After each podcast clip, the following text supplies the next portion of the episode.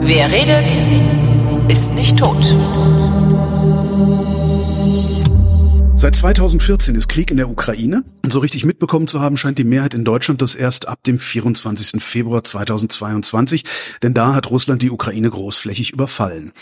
Drei Tage später hat Bundeskanzler Scholz eine Rede im Deutschen Bundestag gehalten und darin unter anderem gesagt, wir erleben eine Zeitenwende und das bedeutet, die Welt danach ist nicht mehr dieselbe wie die Welt davor. Seitdem taucht der Begriff Zeitenwende teilweise inflationär auf und zwar immer, wenn es darum geht, politisches Handeln oder halt nicht Handeln zu beschreiben. Dabei fehlt mir ehrlich gesagt erstmal einfach nur eine Beschreibung des Begriffs. Und genau darum treffe ich Tobias Bunde. Der forscht am Center for International Security der Berliner Hertie School und leitet die Abteilung Research and Policy der Münchner Sicherheitskonferenz. Hallo, Herr Bunde. Hallo Herr Klein, grüß Sie. Reden wir jetzt eigentlich ausschließlich über Sicherheitspolitik? Ich glaube nicht, äh, nicht nur oder zumindest wenn wir über die Zeitenwende und Sicherheitspolitik sprechen, dann sprechen wir über einen breiten Begriff von Sicherheit, der alle möglichen Bereiche äh, unseres Lebens betrifft, nicht nur das Militär. Und ich glaube, die Debatte in Deutschland hat sich sehr stark auf das Militärische fokussiert in den letzten Monaten. In der öffentlichen Wahrnehmung ist ja so ein bisschen die Zeitenwende jetzt genau das, was äh, Olaf Scholz als Bundeskanzler macht oder umsetzen möchte. Ja. Aber eigentlich ist das, glaube ich, nicht das, was die Zeitenwende ausmacht und auch nicht das, was er beschrieben hat im Deutschen Bundestag im Februar. Ich glaube, das, was, was Olaf Scholz ähm, am 27. Februar war es ja, glaube ich, an dem mhm. Sonntag gesagt hat, also die Welt, die war, die endet und das, was danach kommt, ist irgendwie anders. Das war, glaube ich, die, die Realisierung, dass das an an was äh, der Bundeskanzler und viele andere in Deutschland über viele Jahre geglaubt haben, dass diese Gewissheiten, insbesondere die außenpolitischen Gewissheiten, nicht mehr gelten.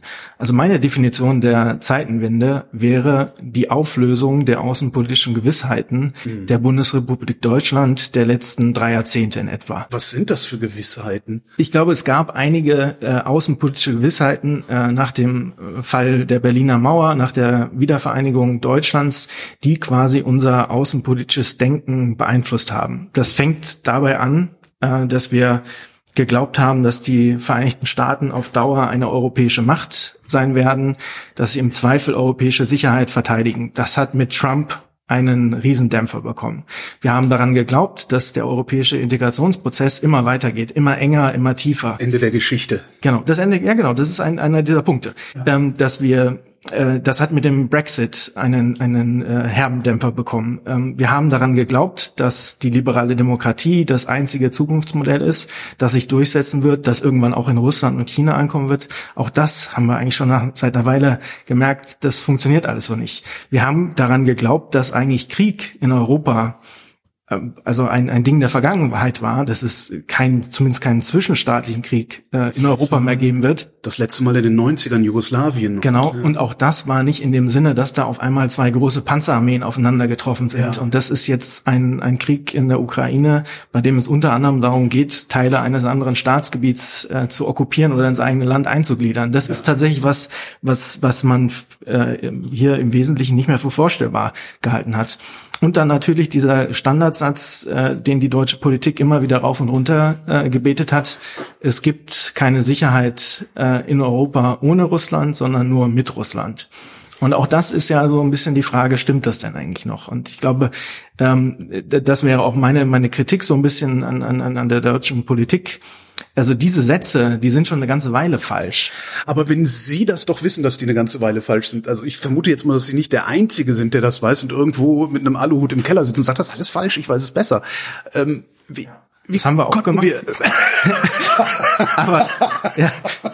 Und ich glaube, sehr viele Leute sind der Meinung, dass sie es besser wissen. Ähm, und äh, ja. Aber es ist uns ja jetzt um die Ohren geflogen, sagen Sie ja selbst. Und Total. an mehreren, an mehreren Stellen um die Ohren geflogen wieso? Und es wird uns noch mehr um die Ohren fliegen. Das ist, glaube ich, die Problematik, weil wir noch nicht, wir haben, wir sind, glaube ich, bei der Spitze des Eisberges. Oha. Ähm, ja, also ich glaube, es, es geht noch wesentlich tiefer und wir haben, wir fangen gerade an, uns in dieser neuen Welt irgendwie zurechtzufinden. Ja. Aber ich glaube, diese ganzen äh, Punkte, die ich gerade angesprochen habe, das ist jetzt nichts insofern Neues. Es ist mit dem Ukraine-Krieg ähm, quasi mit dem Vorschlaghammer äh, uns allen auf den Kopf gehauen lässt worden. sich nicht mehr leugnen Es lässt jetzt, sich nicht ja. mehr leugnen. Und Ja. es ist diese kollektive Desillusionierung, die, glaube ich, sich im Februar dann Bann gebrochen hat. Aber wie, wie konnte es zu dieser, also äh, für mich persönlich, also ich für mich persönlich weiß, warum ich diese, ich nenne es mal Lebenslügen mit mir rumgetragen habe. Aber wie konnte das angesichts der Expertise, die ja so Leute wie Sie durchaus haben und auch äußern, wie konnte das passieren, dass ja die Leute, denen ich die Verantwortung für mein Leben übertrage, also der Politik, wie konnte es passieren, dass die diese Lebenslügen mitgetragen haben? Was, was ist ihnen passiert, wenn Sie mit denen geredet haben? Die Sie ausgelacht? Ja, ich glaube, dass, dass das, also ich glaube, das erste Mal, dass ich über die Zeitenwende nachgedacht und geschrieben habe, das war im Spätherbst 2016 und zwar nach dem Wahlsieg von Donald Trump. Ja. Ähm, und mir dann im Zuge des Brexit irgendwie aufgefallen ist, also diese ganzen Grundgewissheiten deutscher Außenpolitik Politik, die gelten irgendwie nicht mehr. Was, was können wir eigentlich tun, um darauf zu reagieren? Das war irgendwie so der, der Beginn. Und ich glaube, ähm, was, was wir jetzt in den letzten Jahren eigentlich gesehen haben, ist, dass das im Wesentlichen ein, ein Konsens in der, der außenpolitischen Elite war. Also die, die Leute, wenn sie jetzt hier an Forschungsinstitute gehen oder äh, mit, mit, mit Leuten sprechen, die sich professionell mit Außen- und Sicherheitspolitik befassen, dann war da wenig überraschend. Also ich glaube, die ganze Osteuropa-Forschung war im Wesentlichen nicht überrascht davon, was, was, was passiert. Wir selbst, alle sind selbst die Osteuropa-Berichterstattung, also selbst die Reporterinnen und Reporter, Ja. die da unterwegs waren, haben, sagen ja seit Jahren, exakt. äh, was los ist, aber keiner wollte es hören. Das, Dass, dass ich das nicht hören wollte, wie gesagt, ist völlig okay. Äh, Ja. Finde ich auch unverzeihlich, aber ich delegiere ja die Macht irgendwo hin und dass es da nicht gehört wird oder Ja. wurde. Ja, ich glaube, das, ich das muss man, das muss man vielen vorwerfen. Äh, Es ist natürlich auch so, ich glaube, man kann das so zusammenfassen, die, die, die Bundesrepublik hatte nach 1990 äh, einfach eine wahnsinnig komfortable Position. Der frühere Verteidigungsminister Volker Rühr, äh, der hat das mal so beschrieben, wir sind umzingelt von Freunden. Also man, man saß da so in der Mitte, allen umherum äh, ging es gut, wir haben uns äh, gut entwickelt, wir haben ein Geschäftsmodell gehabt, äh, das darauf basierte, dass wir in die ganze Welt exportiert haben, dass wir uns aber im Wesentlichen eigentlich nicht darum gekümmert haben, die Voraussetzungen dieses äh, wirtschaftlichen Erfolgs, also die globale Ordnung so zu unterfüttern, wie das andere äh, für uns getan haben. Also im Wesentlichen garantiert durch die Vereinigten Staaten.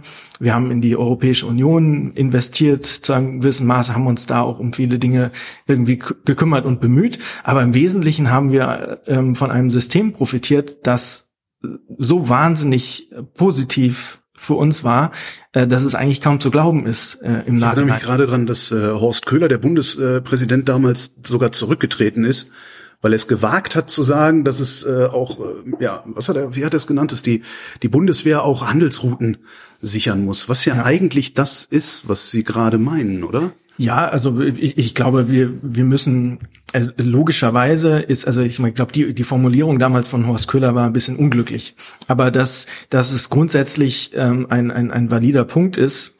Ähm, dass wir als eine äh, eine Nation, die im Wesentlichen davon abhängt, dass sie freien Handel treiben kann mit äh, mit anderen Staaten, die darauf angewiesen ist, dass ein äh, ein regelbasiertes internationales System existiert und funktioniert, äh, dass wir auch dafür etwas tun müssen und dass das zum Teil auch heißen kann, äh, dass die Bundeswehr, insbesondere die Marine, äh, gewisse Handelsrouten sichert, ist, glaube ich, auch weitgehend unbestritten. Also ansonsten blendet man wieder Dinge aus, ähm, die, die man gerne ausblendet.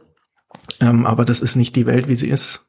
Das ist unbestritten und das war auch vorher unbestritten, aber trotzdem gab es immer Empörung, wenn man es mal erwähnt hat. Ich glaube, das, das stimmt schon zum Teil für für also für für für die Medien ähm, und für oder für Teile der Medien für eine gewisse Aufmerksamkeitsökonomie, die es da auch wirklich gab. Mein mein Gefühl in den letzten Jahren war häufig, dass man, wenn man mit mit ähm, verschiedenen Personen, äh, die eigentlich sich gar nicht unbedingt so wahnsinnig mit Außen- und Sicherheitspolitik befassen, gesprochen hat, dann konnte man diese Dinge auch äh, gut erklären. Und ich glaube, für diese, für viele diese Dinge gab es, äh, gab es durchaus Verständnis und Interesse, ähm, auch sich damit zu befassen. Ich glaube, die Bereitschaft war schon da. Es ist aber selten, glaube ich, von, von ähm, vielen führenden Köpfen in, in der Politik der letzten Jahre also versucht worden, etwas zu erklären. Und ähm, da ist, glaube ich, seit 2014, also das hatten Sie auch angesprochen, also der Krieg, also die Annexion der Krim, März 2014, das ist ja nun schon äh, über acht Jahre her.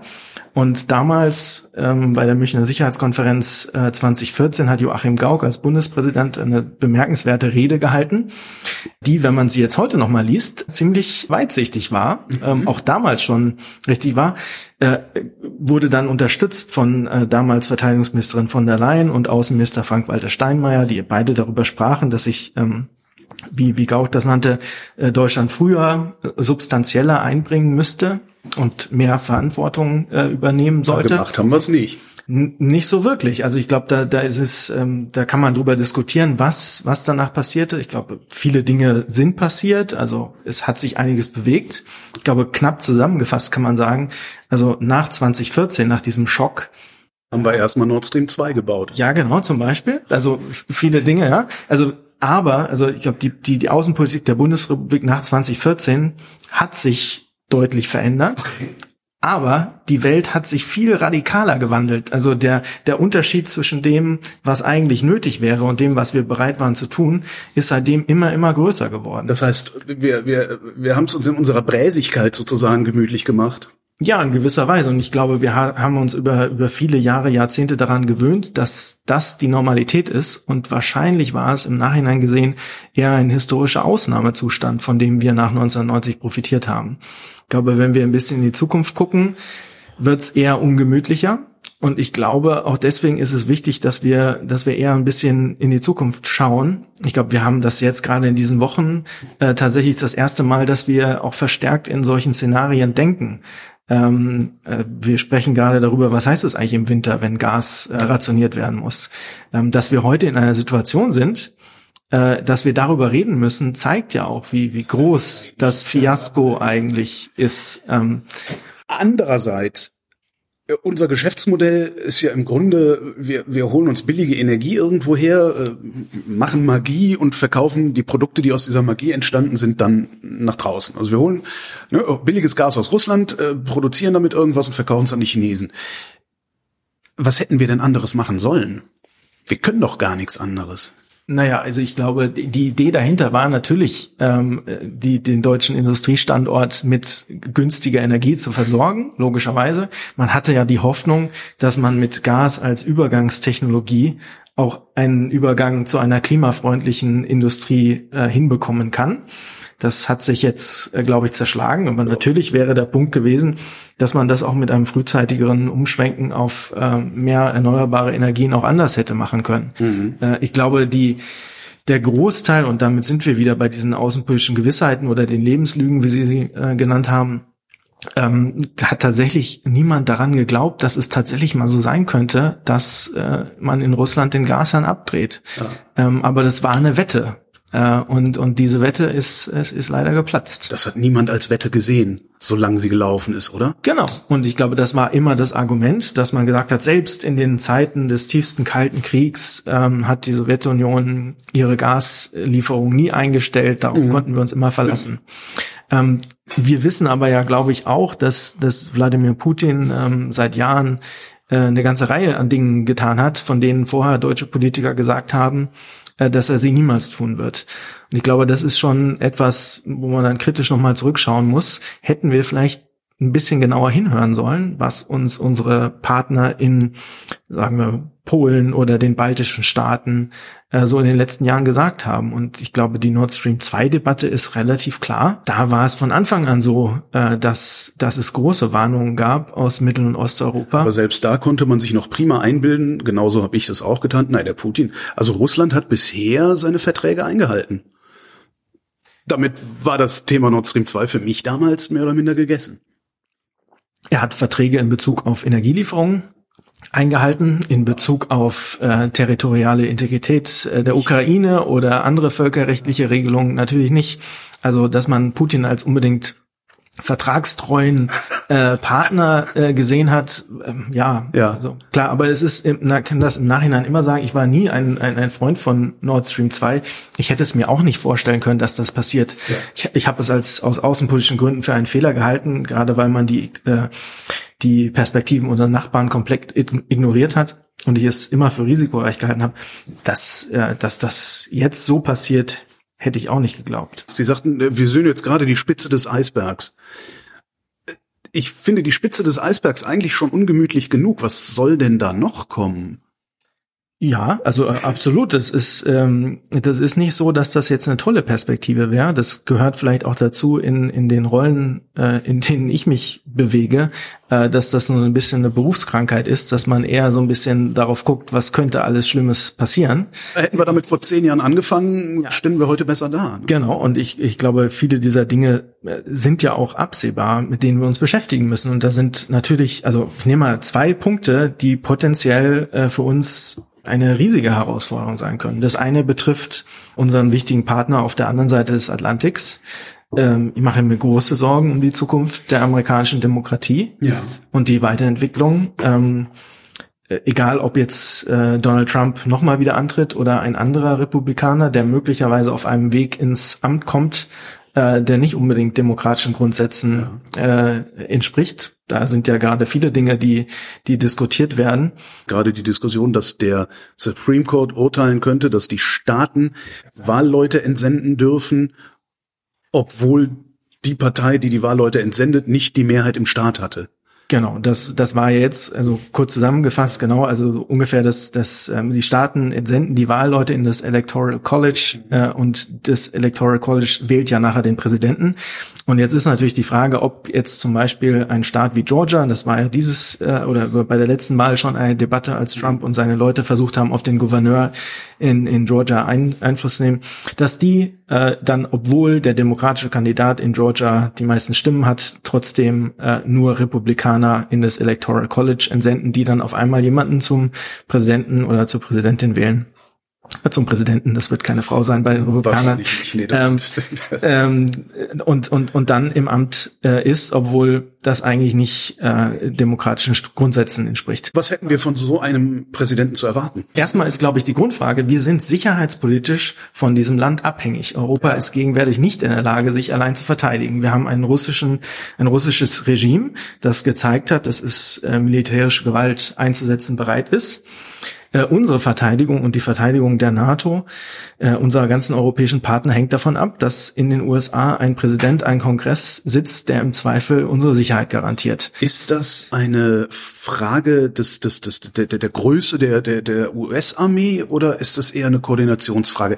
Weil Armeen haben wir ja eigentlich reichlich hier in Europa. Ja, und es gibt eigentlich, eigentlich gibt es keinen Grund, äh, dass sich Europa nicht selber verteidigen Ja. sollte.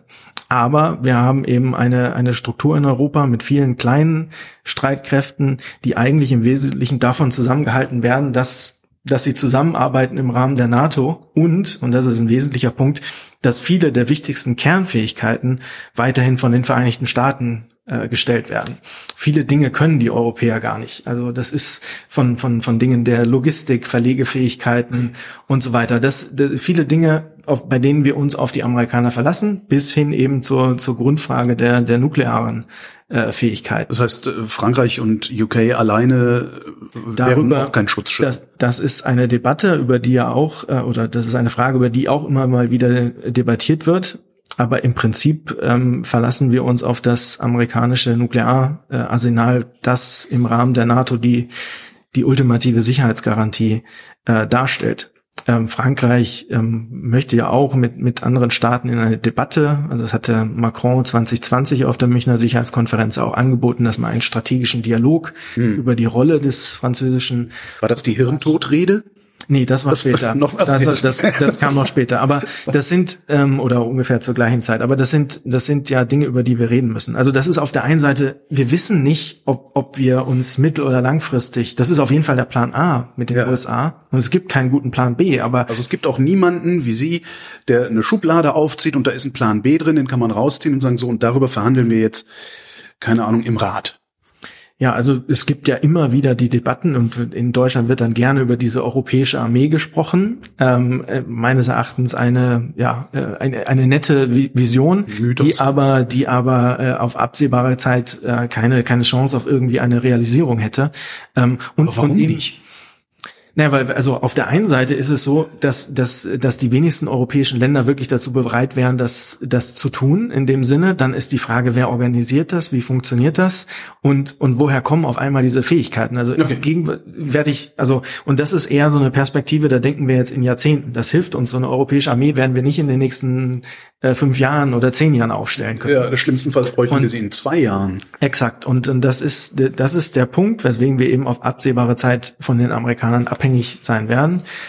In, in gewisser Weise sind Plan A und Plan B identisch zu einem bestimmten Grad, den man eben sagen würde, wir Europäer müssen auf jeden Fall mehr für unsere eigene Sicherheit tun. Und das wollen wir jetzt ja auch tun dass wir investieren und gleichzeitig den Amerikanern auch signalisieren, wir übernehmen mehr von der von der Verteidigungslast, denn es ist ja äh, absurd, dass die Amerikaner im Prinzip drei Viertel der Verteidigungslast ja. übernehmen und die reichen Europäer irgendwie nur einen kleinen Teil beisteuern und somit auch langfristig das Ganze für die USA auch eher attraktiver machen, die Kernfähigkeiten noch vorzuhalten, die die Europäer nicht haben.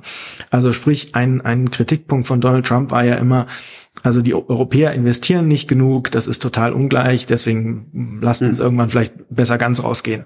Und wenn man zumindest signalisieren würde, dass wir unseren Beitrag leisten, dass das für die Amerikaner auch attraktiver ist, langfristig hier zu bleiben, ohne gleichzeitig äh, den, den Eindruck zu erwecken, wir können das ohne die Amerikaner. Ja. Und das ist so ein bisschen der, der schmale Grad. Ich glaube, deswegen eine gute Idee ist, wenn die, die Europäer innerhalb der NATO äh, ihre Fähigkeiten stärken und zunehmend äh, Aufgaben auch von den Amerikanern übernehmen, äh, damit man langfristig auch für den Fall gewappnet ist, dass es irgendwann doch anders aussehen könnte. Reichen da diese berühmten zwei Prozent? Nein. Also ich glaube, das ist ganz einfach. Also das ist ein, ein wichtiger Punkt und wir sehen das ja auch in anderen Ländern wo man schon über drei Prozent redet. Ich meine, man kann sich das Reicht über drei Prozent. Ja, also da bin ich jetzt auch nicht der Experte, der es genau sagen kann. Das kommt immer darauf an, wie man die dann ausgibt und und und wofür und in welchem Rahmen das gemacht wird. Aber wenn wir jetzt historisch zurückschauen, ähm, also es war ja über Jahrzehnte völlig normal, dass auch die Bundesrepublik äh, mehr als drei Prozent äh, für Verteidigung ausgegeben hat. Ich weiß gar nicht, wie viel wir ausgegeben haben, aber als ich Abi gemacht habe, hatten wir noch, ich glaube, 350.000 äh, Soldaten.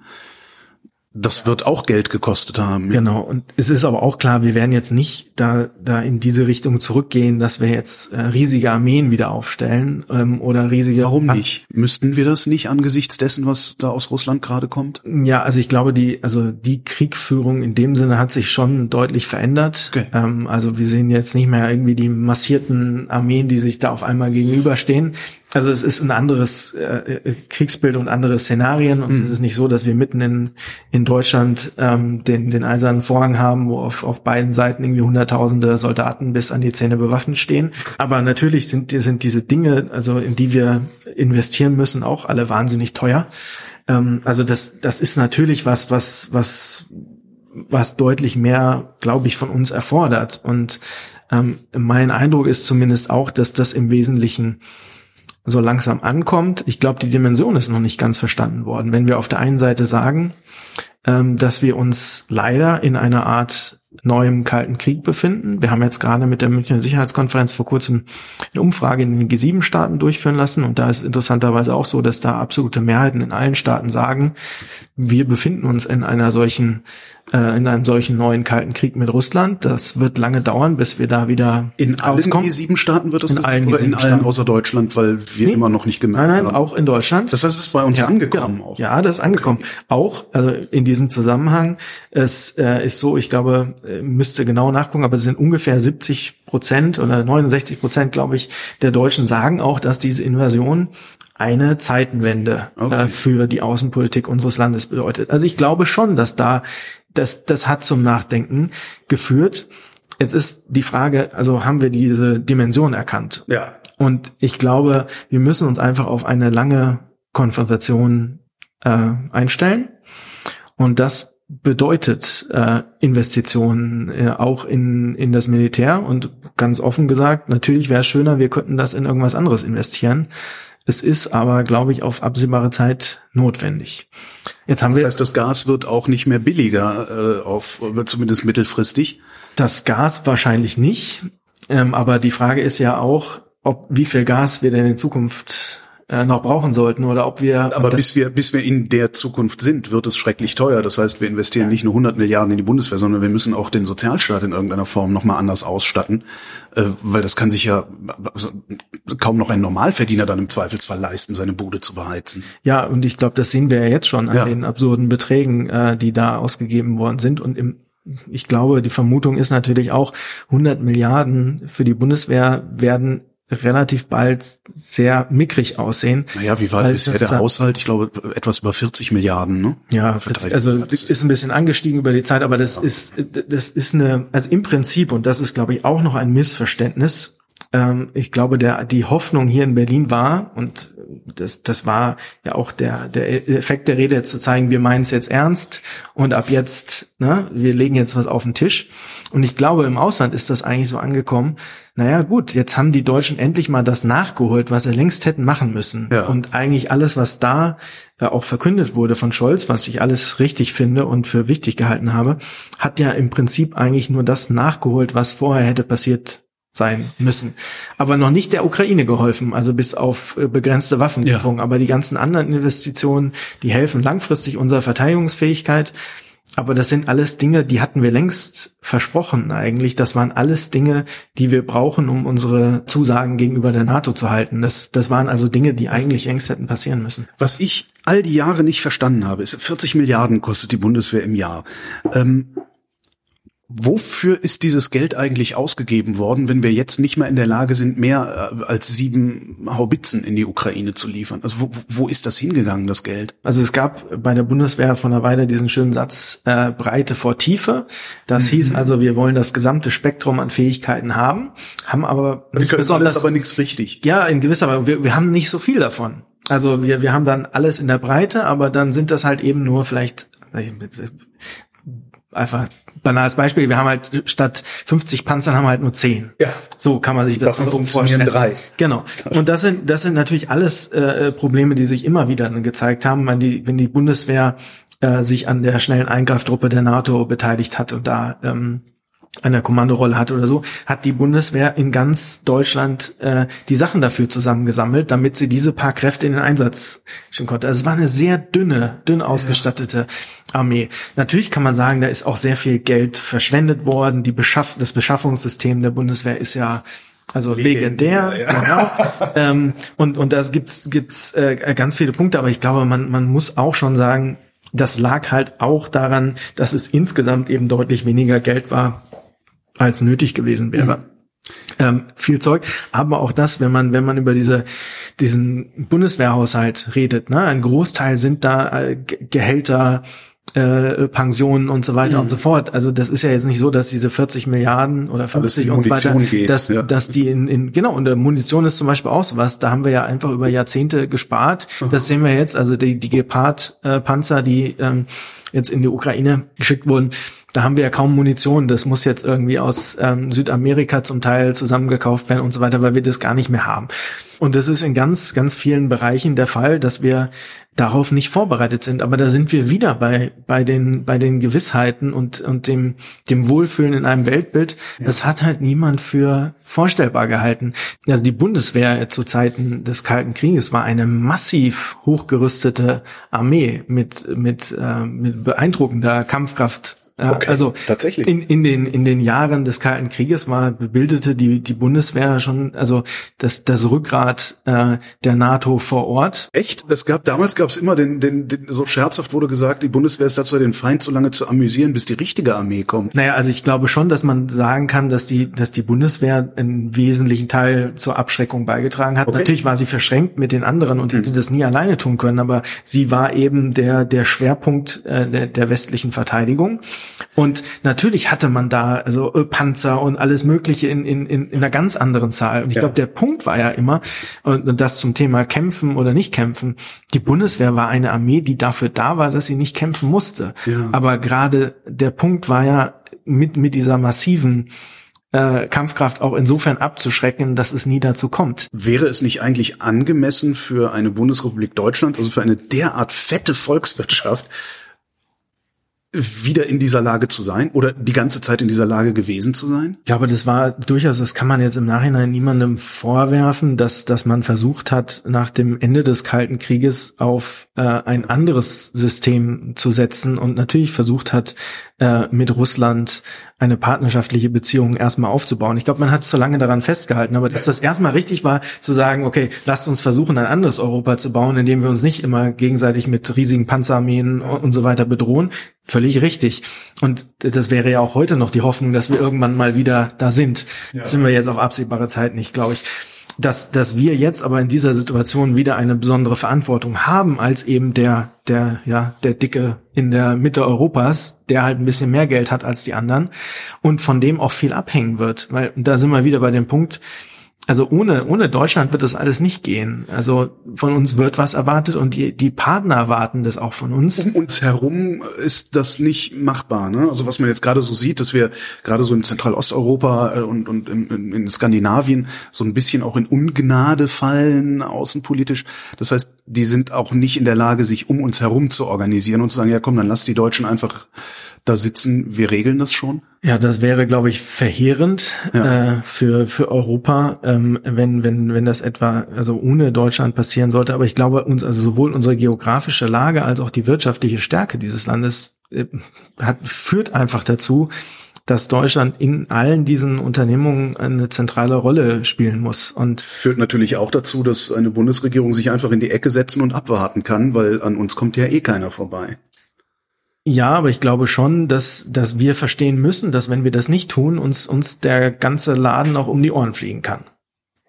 Und ähm, das ist natürlich jetzt schon also ein Punkt, ähm, an dem wir jetzt sind, wo auch, glaube ich, der, der, der Bundesrepublik auch oder der Bundesregierung auch, auch klar kommuniziert wurde, äh, dass wir uns jetzt tatsächlich in einer anderen Welt bewegen. Also diese Zeitenwende. Naja, ich, ich glaube schon. den Eindruck, so jetzt zumindest in den öffentlichen Einlassungen aus der Bundesregierung, mit Ausnahme von Annalena Baerbock, die scheint es verstanden zu haben, auch schon vor Jahren. Aber ich habe oft das Gefühl, ich sehe einer Regierung dabei zu, wie sie die sich die Ohren zuhält und la la la la la ruft. Ja, also ich glaube, man muss vielleicht so ein bisschen unterscheiden. Also ich denke, ähm, viel Kritik äh, entzündet sich ja jetzt gerade an dem Umgang äh, mit der Ukraine. Ja. Äh, völlig zu Recht. Ähm, ich glaube, wenn wir jetzt darüber reden, über die NATO, die Zukunft der Europäischen Union und so ja. weiter, das ist, glaube ich, nochmal was, wo ich mir so ein bisschen, wo ich es ein bisschen anders sehen würde. Ich glaube, ein, ein wesentlicher Punkt für die Zeitenwende, äh, Zeitenwende-Rede von, von Olaf Scholz Ende Februar war ja auch, also so las man das zumindest in der Presse, äh, dass kurz davor, ein paar Tage vorher bei der NATO eben auch über das Szenario von Artikel 5, also das heißt dem Bündnisfall in der NATO diskutiert wurde und eben auch klar wurde, dass es durchaus sein kann, dass auch ein NATO-Land angegriffen ja. wird. Und das ist, glaube ich, für die Bundesrepublik dann doch nochmal was anderes. Und das versuche ich auch immer den, äh, ja, anderen Leuten im Ausland zu erklären, die immer fragen, ach, kann man sich auf euch Deutsche verlassen? Ja. Und da würde ich immer noch sagen, wenn das jetzt hart auf hart kommt, dann glaube ich, ist, ist die Bundesrepublik Deutschland ein verlässlicher Alliierter. Und ich glaube, die NATO-Schiene ist da nochmal was anderes. Wir konnten uns jahrzehntelang auf die NATO verlassen. Ja. Und wir wissen auch genau, wenn wenn NATO-Territorium angegriffen würde, dann sind wir wirklich in einer kompletten anderen Welt. Aber mit welchen Haubitzen würden wir dann zurückschlagen? Wir haben ja keine. Nee, wir haben nicht so wahnsinnig viele. Wir haben noch ein paar. Das ist ja auch der Grund, weswegen wir sie nicht in die Ukraine schicken, weil wir sie noch selber brauchen könnten. Aber ist das nicht, ja. ist das nicht absurd? Also da, da, da sagt mir ja. Äh, ein Bundeskanzler oder eine Verteidigungsministerin, sagt mir, ja, wir können unsere Waffen nicht dahin schicken, wir brauchen die, um uns selber zu verteidigen. Mhm. Gleichzeitig findet da doch gerade unsere Verteidigung statt. Ja, das ist das Gegenargument, ähm, auf das man gern eine Antwort hätte. Ja. Ich kann allerdings zumindest soweit auch diejenigen verstehen, die sagen, wir müssten auch darauf vorbereitet sein, dass zum Beispiel unsere Bündnispartner in den, in den baltischen Staaten zum Beispiel angegriffen werden und wir darauf reagieren müssten. Das sind ja solche Dinge, die, ja. die im, leider im Bereich des Möglichen liegen, wenn man russischer Propaganda zuhört. Aber in der Tat, und da sehen wir ja wieder die Problematik, ähm, vielleicht erinnern Sie sich noch an diese schönen Geschichten. Ich glaube, ähm, das ist ein paar Jahre her, dass es äh, bei einer NATO-Übung ist mal die Bundeswehr mit so einem Besenstiel äh, im Kanonenrohr rumgefahren, weil man nichts, nichts Besseres hatte. Ja, aber das war so dieses, und man hat das, man fand das so lustig. Das war ja irgendwie so eine Lachnummer, die Bundeswehr. Ja. Aber die meisten Leute fanden es amüsant im Sinne von, hahaha, also unsere Bundeswehr ist so eine Lachnummer. Mhm. Man, man lachte aber darüber, weil, weil man so dachte, naja gut, macht ja nichts. Dann fahren die halt so ein bisschen, ist zwar ein bisschen peinlich, aber ach, äh, genau. so wirklich schlimm ist es nicht. Und jetzt sehen wir aber, es ist vielleicht jetzt doch nicht so eine ganz schlechte Idee, eine gut ausgerüstete Armee zu haben, die im Zweifel, also im Idealfall brauchen wir sie nicht. Sie ja. steht halt blöd rum. Ja. Und wir, wir signalisieren damit anderen, äh, anderen Partnerstaaten, dass die sich auf uns verlassen können. Wir, wir machen Übungen und so weiter. Und es ist eher so ein bisschen Instrument der Diplomatie. Das ist das, also das Beste, was passieren kann. Mhm. Aber leider kann es eben auch sein, dass man die Dinger dann doch mal braucht. Und ähm, wären wir jetzt an einem anderen äh, in einem anderen Zustand, äh, was die Bundeswehr angeht, hätten wir auch mehr Flexibilität äh, sowohl den Bündnispartnern der Ostflanke ein bisschen mehr Rückversicherung und Abschreckung und Verteidigungsfähigkeit ja. äh, zu geben und ihnen beizustehen. Und wir hätten deutlich mehr Flexibilität, auch was, was die Lieferung an die, an die Ukraine angeht. Das heißt, der Vorwurf an die Bundesregierung, ihr wollt der Ukraine nicht helfen, ist falsch? Ich nehme zumindest den handelnden Akteuren ab, dass sie sich tatsächlich Sorgen um die, um die mögliche Eskalation machen. Mhm. Ich glaube, sie versteckt sich zum Teil ein bisschen hinter, hinter anderen Alliierten. Ich würde mir durchaus wünschen, ähm, das ist meine wirklich persönliche Meinung, ähm, dass man, dass man noch mehr versuchen würde, aber in dem Sinne, also jetzt der, der, der Bundesregierung zu unterstellen, man wolle das überhaupt nicht. Also ich glaube, da, da stecken Sorgen dahinter, ob die dann wirklich begründet sind. Ja. Ähm, das vermag ich nicht, nicht abschließend zu beurteilen. Ich glaube, in, in auch andere Länder haben ja zum Teil ein bisschen, bisschen anders entschieden. Und ich glaube, und natürlich, und das ist ja ein Argument, was andere Kritiker auch immer mal wieder anbringen, äh, dadurch, dass dass wir eigentlich Putin entscheiden lassen, was er als rote Linie oder als Eskalationsgrund nimmt und äh, uns davon abhängig machen, mhm. ähm, lässt natürlich dann auch immer äh, die Initiative auf seiner Seite.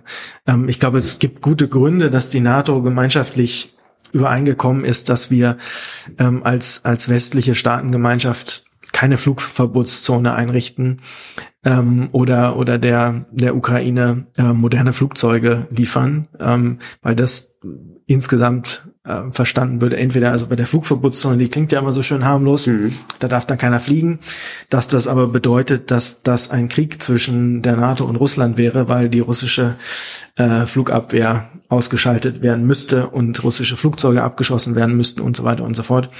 Das ist auch klar und dass das einen Krieg zwischen NATO und Russland bedeuten würde. Würde es das tatsächlich? Eine Flugverbotszone, ja, wenn man sie durchsetzen wollte. Und das müsste man dann, wenn man es ja ernst meint. Und ob das jetzt zielführend war, das war ja so eine Debatte, die wir ja, von einer Weile ja, hatten. Ja, Aber ich glaube, da, also, um das, um das kurz zusammenzufassen, es gibt, glaube ich, Gründe, dass man nicht alles macht, was man tun könnte. Andererseits scheint aber Russland äh, tatsächlich auch zu reagieren, wenn man aktiv wird. Also könnte halt auch sein, dass alleine das Ausrufen und auch ernst meinen einer Flugverbotszone dazu führen würde, dass Russland sich zurückzieht. Ja, also ich bei, bei der Flugverbotszone muss ich sagen, das ist ähm, da, klar kann man das machen, da kann ich aber dann auch verstehen, dass handelnde politische Akteure sagen, diese Verantwortung klar kann auch in die Hose gehen. Ja, Nummer. ja, genau. Ja, ja, und. Äh, da, das ist, glaube ich, verständlich. Ich würde insofern mitgehen, dass ich glaube, dass wir insgesamt im Zweifel äh, zu zurückhaltend sind, weil ich glaube, die Sprache, die, die Wladimir Putin wirklich versteht, ist eine, eine klare, ja. ja, genau. Deswegen können wir Deutsche da eigentlich auch eine gute positive Rolle spielen, weil ich glaube, und das war sicherlich auch etwas, was er äh, in den letzten Monaten so nicht erwartet hat, ähm, wenn von Deutschland Ansagen dann kommen, dann wirken die in Russland nochmal anders als, sagen wir mal, aus Großbritannien oder den USA, mhm. wo man das erwarten würde. Aber dass jetzt Russ, äh, dass jetzt Deutschland, äh, das ja lange Zeit für Moskau ein ja, hervorgehobener Partner in Europa war, mhm.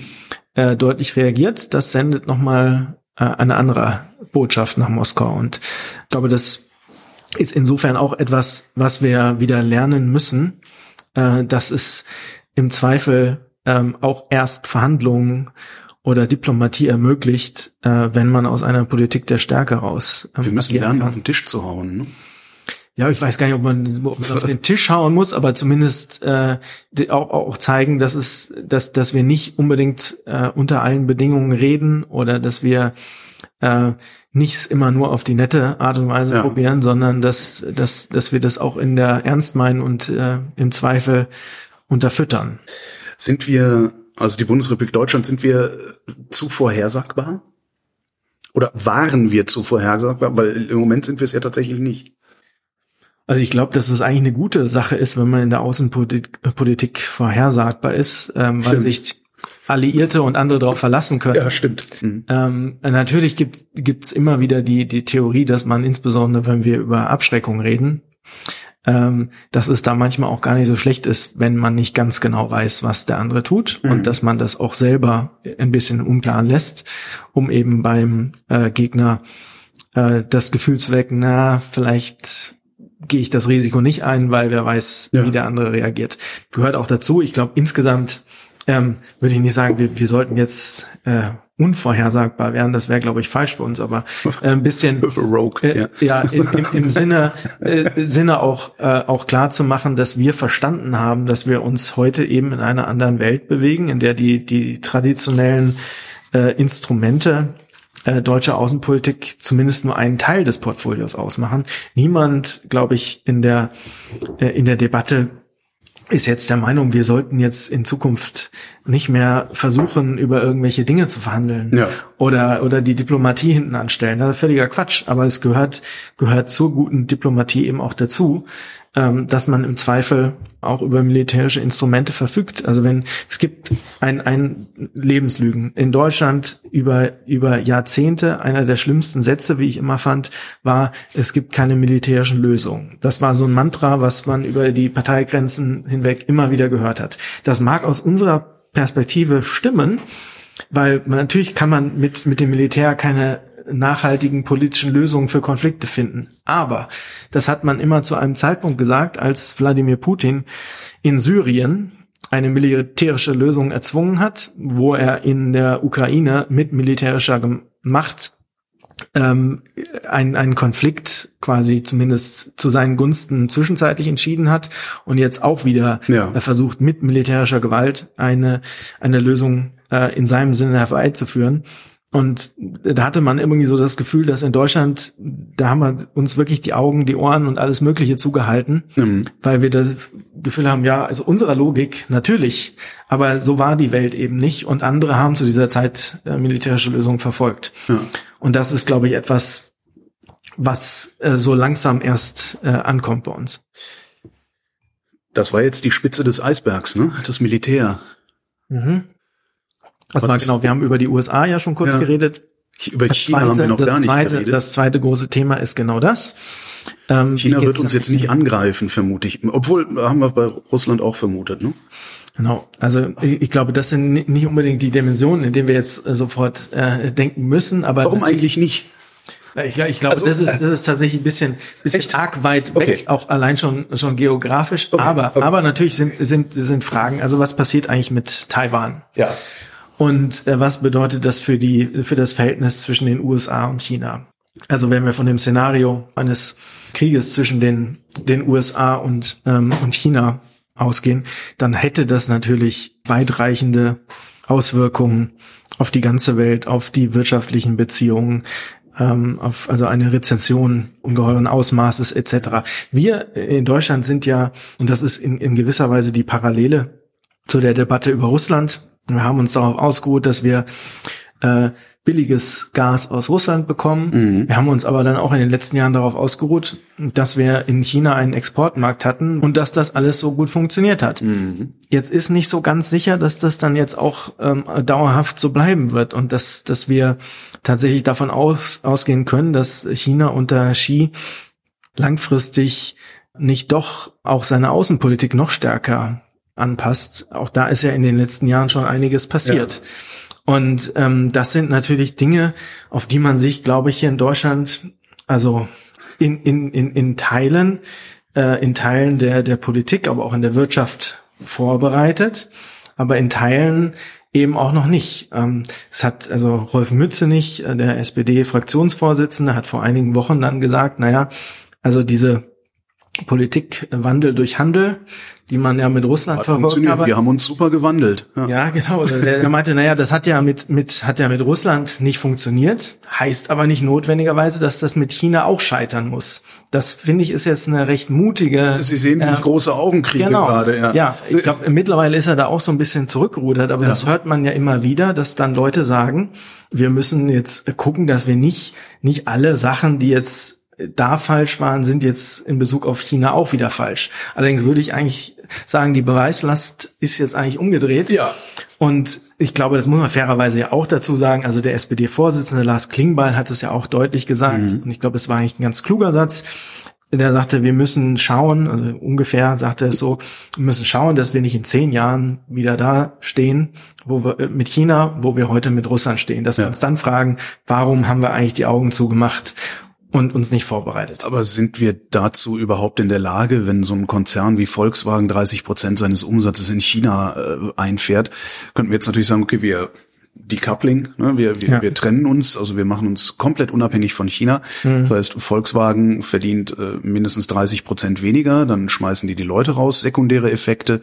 Äh, worauf stellen wir uns denn dann ein? Also was für ein Wohlstandsniveau ja. diskutieren wir denn da? Auch das ist, glaube ich, ein Punkt, ähm, wo man sagen muss, ne, man war lange Zeit irgendwie zu blauäugig und die mhm. Frage ist jetzt, also die, die Alternativen sind ja nicht sofort raus und komplettes Decoupling. Ja. Und auf der Seite, wir, wir machen da jetzt voll weiter. Also ich glaube, da gibt's ja Abstufungen. Darüber muss ja auch gesprochen werden. Ähm, weder das eine noch das andere ist jetzt irgendwie so wirklich denkbar. Aber ich glaube, einem Missverständnis muss man auch vorbeugen. Es heißt immer so oder heißt häufig so in der deutschen Debatte, dass das jetzt unsere Entscheidung wäre, ob wir uns jetzt von China ein wenig abkoppeln. Ja. Also äh, da sagen mir die Leute, die sich mit China ein bisschen besser auskennen als ich, das machen die Chinesen schon selber.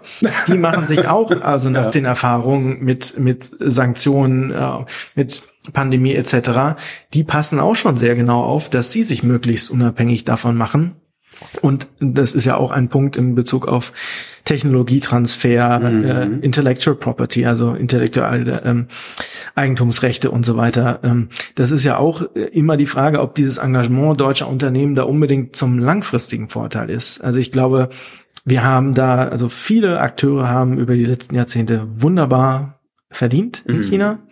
Es ist das gleiche wie mit dem russischen Gas. Das hat gut funktioniert. Das war für eine Weile lang ein hervorragendes Arrangement. Ob das aber langfristig besonders klug war, das steht dann tatsächlich in Frage. Und da bin ich dann auch wieder an dem Punkt, wo ich vorhin schon mal war. Was haben wir der Welt denn anderes anzubieten als das, was wir der Welt gerade verkaufen? Ja, die, die Frage ist, müssen wir denn unbedingt nach China verkaufen? Oder gibt es vielleicht auch andere Möglichkeiten? Oder müssen wir zumindest, müssen wir vielleicht nicht unbedingt mit unseren Produktionsstätten unbedingt äh, in China präsent sein und so weiter? Natürlich ist das ein wichtiger Markt. Ich will ja. jetzt auch nicht sagen, wir können da jetzt sofort äh, alles dicht machen, aber es ja, ist gut, zumindest dann gehen, wir nach Brasilien, äh, ja, und dann regiert da Bolsonaro ja. und überfällt irgendein Nachbarland und dann haben wir den Salat schon wieder wir, wir kommen da doch eigentlich gar nicht raus, oder? Ja, und jetzt sind wir schon beim Eisberg. Ja. Also das ist der Punkt, den ich meinte. Wir, wir, wir, fangen, wir fangen an und über so ein paar Dinge nachzudenken. Ja. Kommen zu den ersten kleinen Lösungen und dann geht's so ein bisschen weiter. Was bedeutet das denn eigentlich? Und was bedeutet das denn eigentlich? Ja. Und, und so weiter und so fort. Und ich glaube, es ist, ist gut, wenn wir diese Debatten führen. Ich habe auch keine keine Antworten auf diese Sachen. Ich versuche sie zu finden oder frage mich, aber ich glaube, es ist, dass wir sind jetzt als Gesellschaft zumindest schon mal an einem Punkt, wo wir diese Fragen wenigstens stellen und uns Gedanken machen. Und ich glaube, das ist, das ist wahnsinnig wichtig, dass wir dahin kommen und darüber nachdenken. Wir werden sehr schnell merken, dass diese ganzen außen- und sicherheitspolitischen Fragen also selten so eine ganz einfache Antwort haben. Meistens sind die Antworten alle nicht so wahnsinnig toll. Mhm. Aber wichtig ist, glaube ich, zu verstehen, dass wir nicht mehr in dieser, dieser Phase sind, die ich versucht habe zu beschreiben, also diese Ordnung nach dem Ende des Kalten Kriegs, wo irgendwie alle tollen Dinge zusammengingen und man konnte irgendwie das machen, aber auch das und sowohl das als auch das hat alles gut zusammengepasst, weil es selten Zielkonflikte gab. Die kommen aber jetzt auf uns zu und wir werden in Zukunft viel, viel häufiger Entscheidungen treffen müssen, die uns wehtun, möglicherweise auch anderen wehtun und Aber Hauptsache, sie tun uns mal weh, weil letztendlich haben wir ja die ganze Zeit Entscheidungen getroffen, die uns hätten wehtun sollen. Mhm. Aber irgendwie haben wir es ja ganz gut geschafft, das von uns fernzuhalten. Ja, wir. Also Uiguren, äh, Georgien, you name it. Ja. Also das äh, letztendlich hätten wir diese Diskussion ja längst führen müssen, auch alle. Ja, ich glaube, das ist menschlich und das sehen wir ja nicht nur im Bereich der Außen- und Sicherheitspolitik. Ähm, es gibt ganz, es gibt ja ganz viele Dinge in, auch in, in, in unserer politischen Debatte, wo, glaube ich, für alle offensichtlich ist, dass man eigentlich was tun müsste. Ja. Aber es ist eben sehr unangenehm. Also nehmen wir die Rentendebatte, äh, Demografie. Ja. Das sind alles Dinge, eigentlich ist es absehbar, dass man da in keine gute Richtung läuft. Aber es ist sehr schwer daran, was zu ändern, weil viele Leute vom Status quo äh, profitieren und man Leuten jetzt weh, wehtun müsste oder jetzt, jetzt schmerzliche Entscheidungen treffen müsste, damit man in ein paar Jahrzehnten besser, ja. besser dasteht. Und ich glaube, diese, dieser, diese vergleichsweise lange Phase, also diese drei Jahrzehnte, in denen man sich bei uns in diesen, ja, Wohlfühl, ja. Äh, in dieser Wohlfühlwelt irgendwie bewegte, haben wir ein bisschen verlernt, ähm, also über diese anderen Dinge nachzudenken. Die Politik hat das verlernt, oder? Ja, und also die, diese die moderierende Politik der letzten Jahrzehnte, das, das funktioniert ja mit den Fragen, die wir gerade diskutieren, gar nicht. Also da müsste ja eigentlich müsste eine Bundesregierung da stehen und sagen, so Freunde, das wird jetzt ein bisschen zwicken. Ja. ja. Ähm, einer, einer meiner akademischen Lehrer, Michael Zürn, ähm, der hat äh, hier am, am, Wissenschaftszentrum für Berlin, Berlin für Sozialforschung, der war immer ein großer Fan von Karl Deutsch. Das ist ein, ein deutschstämmiger Politikwissenschaftler, der aber sein ganzes, fast sein ganzes Leben in den USA verbracht hatte. Mhm. Und der hat Macht einmal definiert als die Fähigkeit, sich's leisten zu können, nicht zu lernen.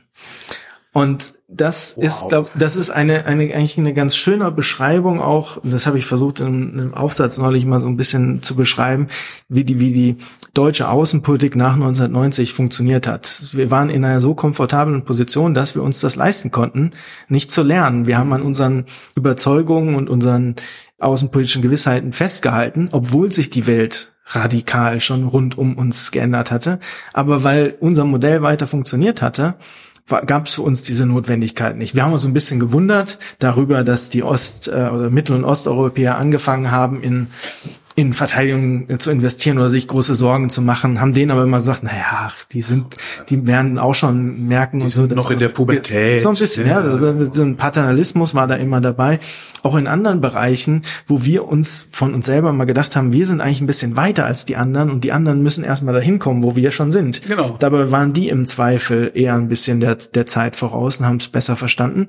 Aber wir konnten uns das leisten, weil, also egal was, was passierte, es hat uns erstmal nicht direkt berührt. An uns und das hat vorbei.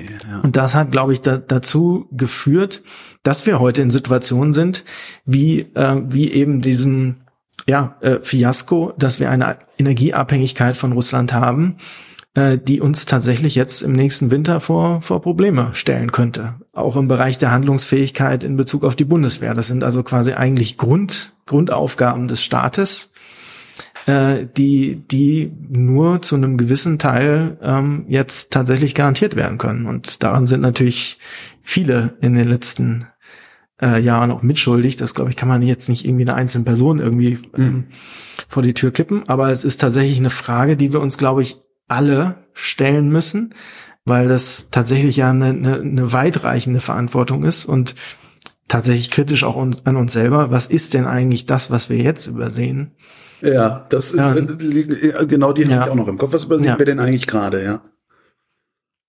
Also ich glaube, der, der eine Punkt ist tatsächlich, also die, die, die Frage des zunehmenden äh, systemischen Wettbewerbs, also zwischen, zwischen äh, China und den USA und den Bedeut äh, der Bedeutung, ähm, die das haben wird. Weil also ich glaube, China und den USA oder China und dem Westen? Ja, also ich beides. Also ich glaube, die die Rivalität ähm, ist ist im Wesentlichen jetzt erstmal äh, zwischen den USA und China als den zwei Supermächten ja. der Welt. Ähm, aber natürlich ist, ist, sind es unterschiedliche Ordnungsmodelle, die ja. sich da zeigen, die die ähm, Chinesen ja auch versuchen in verschiedenen internationalen Organisationen, also zu einer anderen Interpretation von Völkerrecht und, und ja. so weiter zu kommen. Da passiert ja, also es geht ja darum, um diese Grundfrage, welche Prinzipien liegen eigentlich einer internationalen Ordnung des 21. Jahrhunderts zugrunde? Sind es noch die, die Prinzipien, die im Wesentlichen von den westlichen äh, Staaten nach 1945 aufgebaut worden sind? Und dann die Frage, wie, wie man sie auch interpretieren kann. Ne? Also auch die, die Chinesen und Russen haben also eine Vereinigung gegründet zur Verteidigung äh, der der Charta der Vereinten Nationen. Da pickt man sich auch nur ja ganz bestimmte Sachen raus. Und, das, ja, tatsächlich, das ist so ein bisschen Orwell. Okay. Ähm, ähm, weil weil man dort über die die die Prinzipien, die auch natürlich in der UN-Charta stehen, wie Souveränität und so weiter, ähm, in, in den Vordergrund rückt, aber natürlich von anderen Dingen wenig wissen will. Hm von wo wir jetzt gerade abgeschweift waren, war, wir müssen als Gesellschaft darüber diskutieren, wie kalt wollen wir es eigentlich haben im Winter und mhm. sowas. Kann es uns passieren, dass wir in so einer Art Status quo ante zurückfallen, dass wir sagen, ach komm, scheiß der Hund drauf, wir geben die Ukraine auf, äh, Hauptsache wir kriegen wieder billiges Gas? Also Kann das passieren oder kriegen wir dann dermaßen den Hintern versohlt von unseren Partnern, dass wir es uns nicht trauen würden? Ja, das ist, glaube ich, eine, also ich würde gerne gerne eine einfache Antwort darauf geben, aber wir haben ja Zeit. Ja, ich, ich, ich, ich glaube, das ist tatsächlich eine der, der spannenden Fragen, äh, die sich jetzt in den nächsten Monaten zeigen werden. Also eine Aussage von Bundeskanzler Scholz in den letzten Wochen war ja auch immer wieder, dass sein eher vorsichtiges Vorgehen auch der Tatsache geschuldet ist, dass es ihm darum geht, langfristig diese Solidarität äh, aufrechtzuerhalten. Die, die, und, die Solidarität innerhalb der deutschen Bevölkerung jetzt. Ja, auch ja. gegenüber der Ukraine. Und ja. das, wenn das, ja. wenn es zu hart wird für uns, mit zu äh, starken äh, wirtschaftlichen Folgen, dass dann die Bevölkerung auch nicht in der Lage ist, das mitzutragen. Weiß nicht, man könnte auch andererseits sagen, vielleicht unterschätzen wir da die Bevölkerung ein wenig. Und vielleicht ist die Bevölkerung auch in der, in der Lage und willens, äh, mehr mitzutragen, als man so denkt. Das wird sich zeigen. Ich, ja. ich weiß es auch nicht. Aber natürlich sieht man jetzt schon einige äh, Personen. Ich denke, es wird, das haben Sie ja auch schon angedeutet, wird im Wesentlichen natürlich darauf ankommen, dass man dass man die Härten, die sich jetzt zwangsläufig ergeben, insbesondere für jene Menschen mit, mit geringeren Einkommen, auch versucht abzufedern. Also die Sache ist ja äh, tatsächlich, und da bin ich gespannt auch auf die politischen Debatten, aber warum nicht ähm, eine, äh, wie soll man sagen, eine Solidaritätssteuer oder sowas für die höheren Einkommen einzuführen, über auch so Dinge könnte ja eine progressive Regierung auch nachdenken, mhm. ähm, um zumindest solche Dinge irgendwie anders abzuschöpfen. Weil es ja klar, dass, dass das jetzt äh, irgendwer wird's bezahlen müssen. Irgendwer wird's Der Finanzminister will die schwarze Null gerne behalten. Äh, äh, genau. Sie mal zu, Freundchen.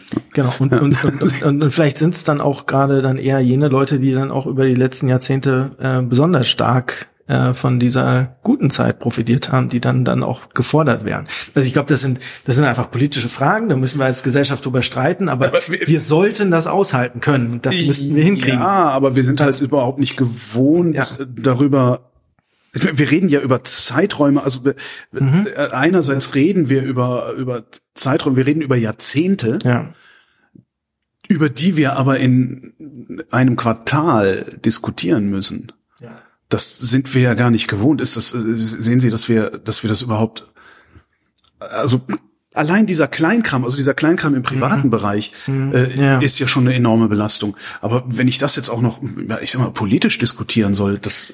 Ne, na, na klar, ich glaube, da muss man, da muss man immer noch sagen, dass das ist, das sind dann in, im Zweifel natürlich Luxusprobleme, wenn man das mit den Menschen ja, das der Ukraine, ja, ne, genau. Ja, also und ich glaube, das ist, das müssen wir dann auch noch mal verstehen. Das haben Sie ja eben auch schon schon angedeutet, dass wir dann sagen, na, gehen mal die Ukraine auf. Und ich glaube, der der Punkt ist auch, also was ja auch der, der Fehler jetzt äh, derjenigen, die da äh, hin und wieder äh, interessante offene Briefe schreiben, ist, dass, dass man da das Gefühl hat, naja, wir müssen da nur, dem geben wir jetzt ein bisschen was, dem Putin, und dann ist schon gut. dann ist er zufrieden und dann haben wir wieder irgendwie Ruhe.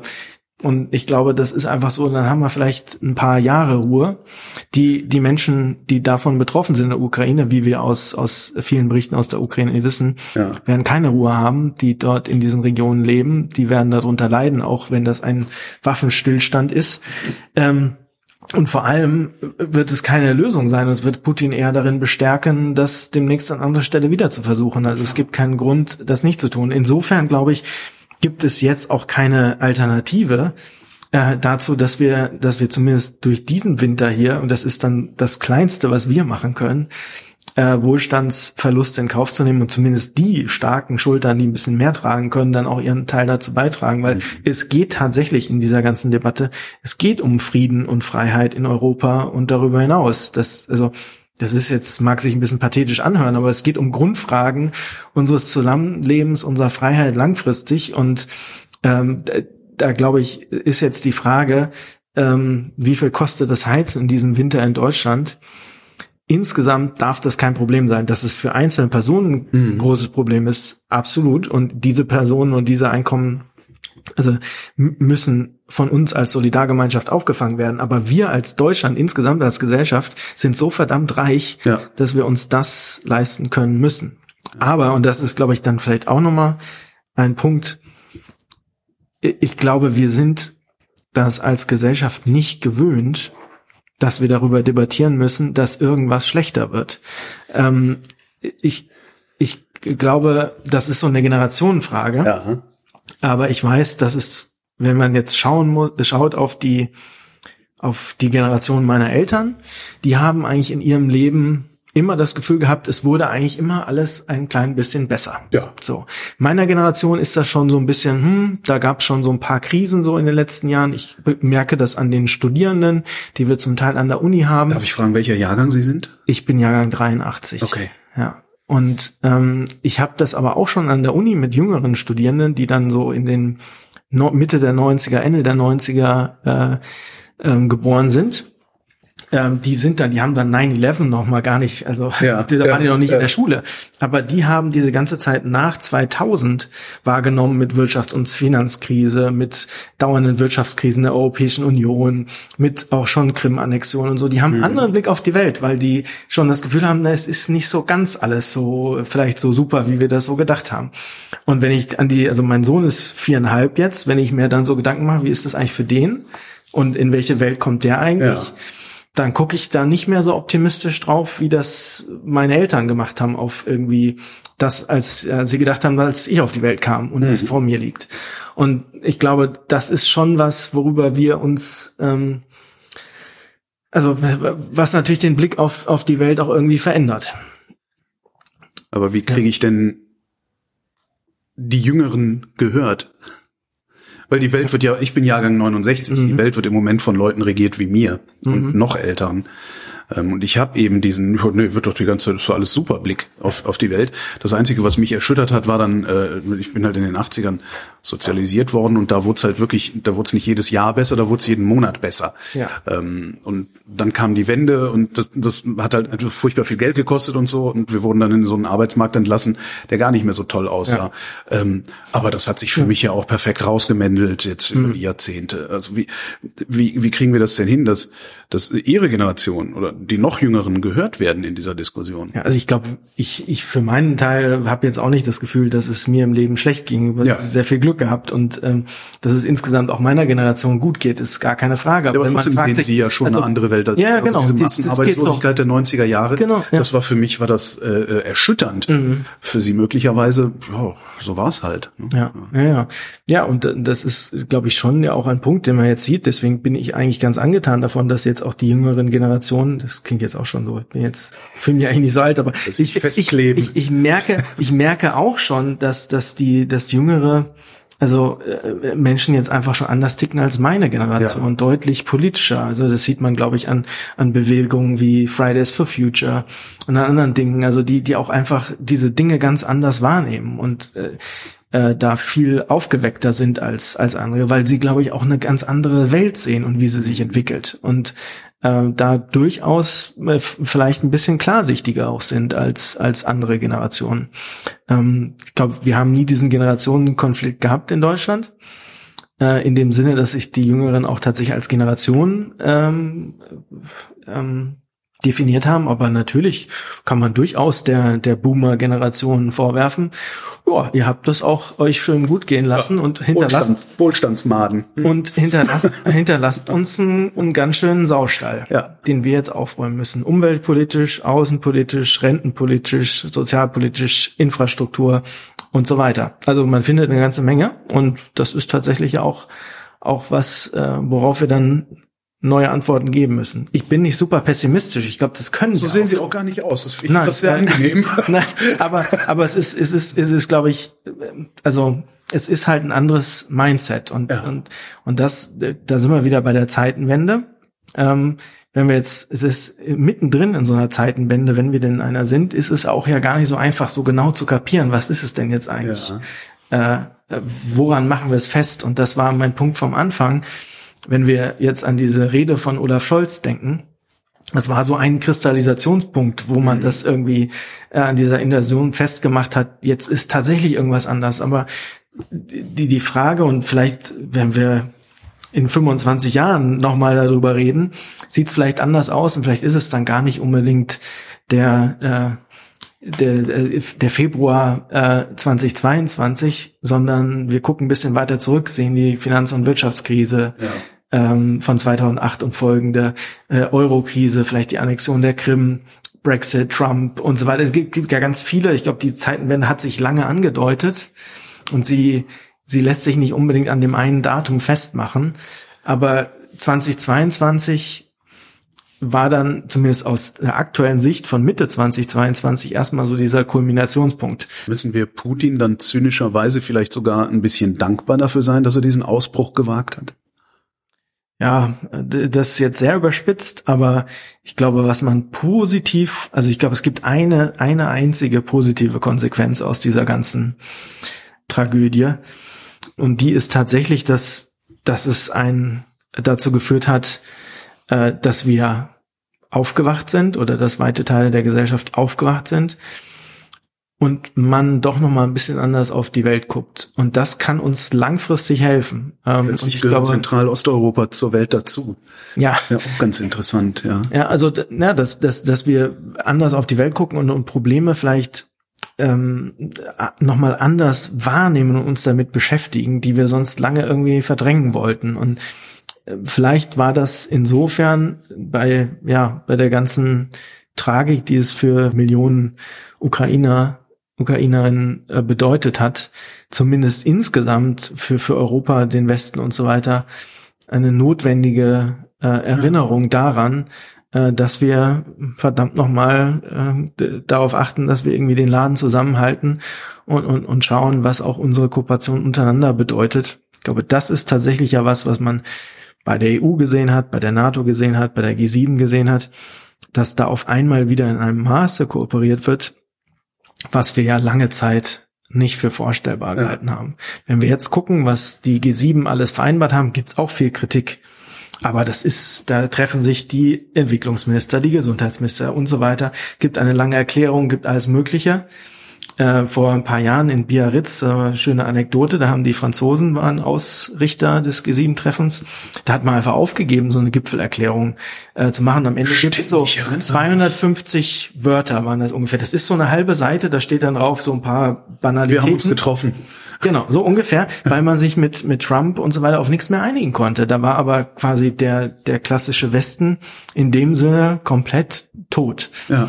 Und ähm, ich glaube, was wir jetzt sehen, ist, dass zumindest die Länder, die an, an gewisse äh, Prinzipien glauben und diese verteidigen wollen, dass sie auch gemerkt haben, dass diese Prinzipien in Gefahr sind und dass sie sich zusammentun müssen, um diese zu verteidigen. Und das sieht man daran, dass dann jetzt äh, Finnland und Schweden der NATO beitreten, weil sie denken, es ist dann doch vielleicht besser. Die Dänen haben ihr ihre Ausnahmeregelung von der EU-Verteidigung in einem Referendum abgelehnt und so weiter und so fort. Die Deutschen, wir denken über einige Dinge neu nach und so. Das, da ist etwas in Bewegung gekommen und das kann, glaube ich, langfristig schon positiv sein. Das, das ist ja, also diese Prinzipien, an die wir alle glauben, das ist ja der Westen.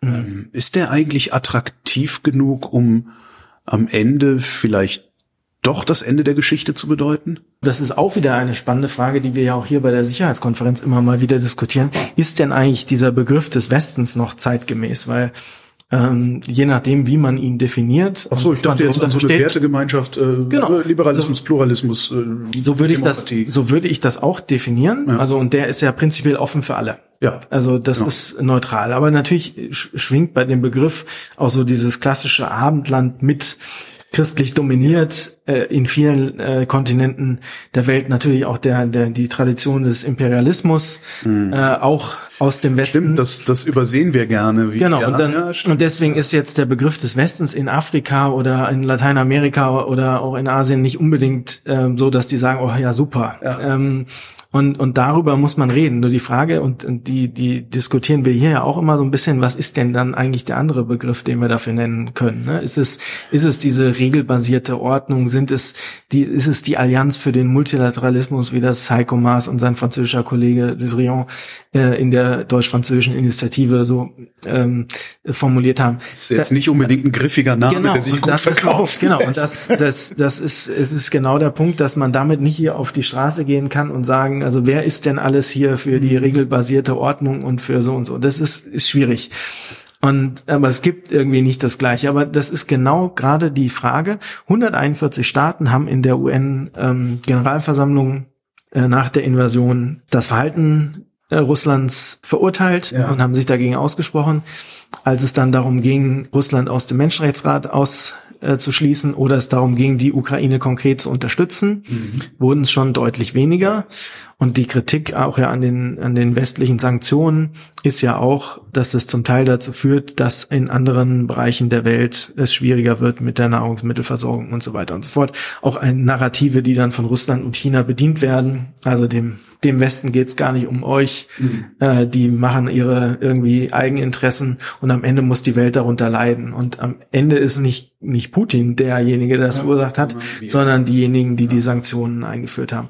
Und da deswegen müssen wir eigentlich nur genug Geld in die Hand nehmen und genau diese Nachteile ausgleichen in den Ländern, die diese Nachteile gerade erfahren. Also ja, Geld, das ist nur Geld nicht, genug wäre ja da. Geld, Geld wäre wahrscheinlich da, aber das, das ist natürlich so eine Sache. Damit kann man jetzt nicht kurzfristig äh, Nahrungsmittelknappheit lösen, wenn die Nahrungsmittel zum Teil aus der Ukraine kommen ja. oder so. Und ähm, und äh, Dinge, die irgendwie angebaut werden müssen, stehen dann nicht übermorgen zur Verfügung. Und äh, Flächen, die wir bislang nicht für Nahrungsmittel nutzen, können wir nicht übermorgen und so weiter. Also gibt, halt ein Jahr. Genau, es ist nicht alles äh, schnell zu lösen, aber das sind tatsächlich ja auch Dinge und auch da würde ich wieder sagen, das ist im Zweifel auch nicht schlecht, wenn wenn das jetzt einfach bei uns auf der Agenda steht. Also diese Frage, wie machen wir denn eigentlich unser Modell, also die Ideen, für die wir hier, würde ich denken, stehen, ja. auch attraktiv für andere. Und wie schaffen wir es, diese, diese Gemeinschaft global so groß zu halten, dass eben diese Prinzipien auch langfristig die Weltordnung prägen und wir nicht in einer Weltordnung äh, leben, in der die jeweilige regionale Großmacht, ob das jetzt Russland ist oder China, halt die Regeln für den Rest vorgibt ja. und im Zweifel mit Gewalt entscheiden, äh, was die Nachbarstaaten zu tun oder zu lassen haben. Tobias Bunde, vielen Dank. Danke Ihnen.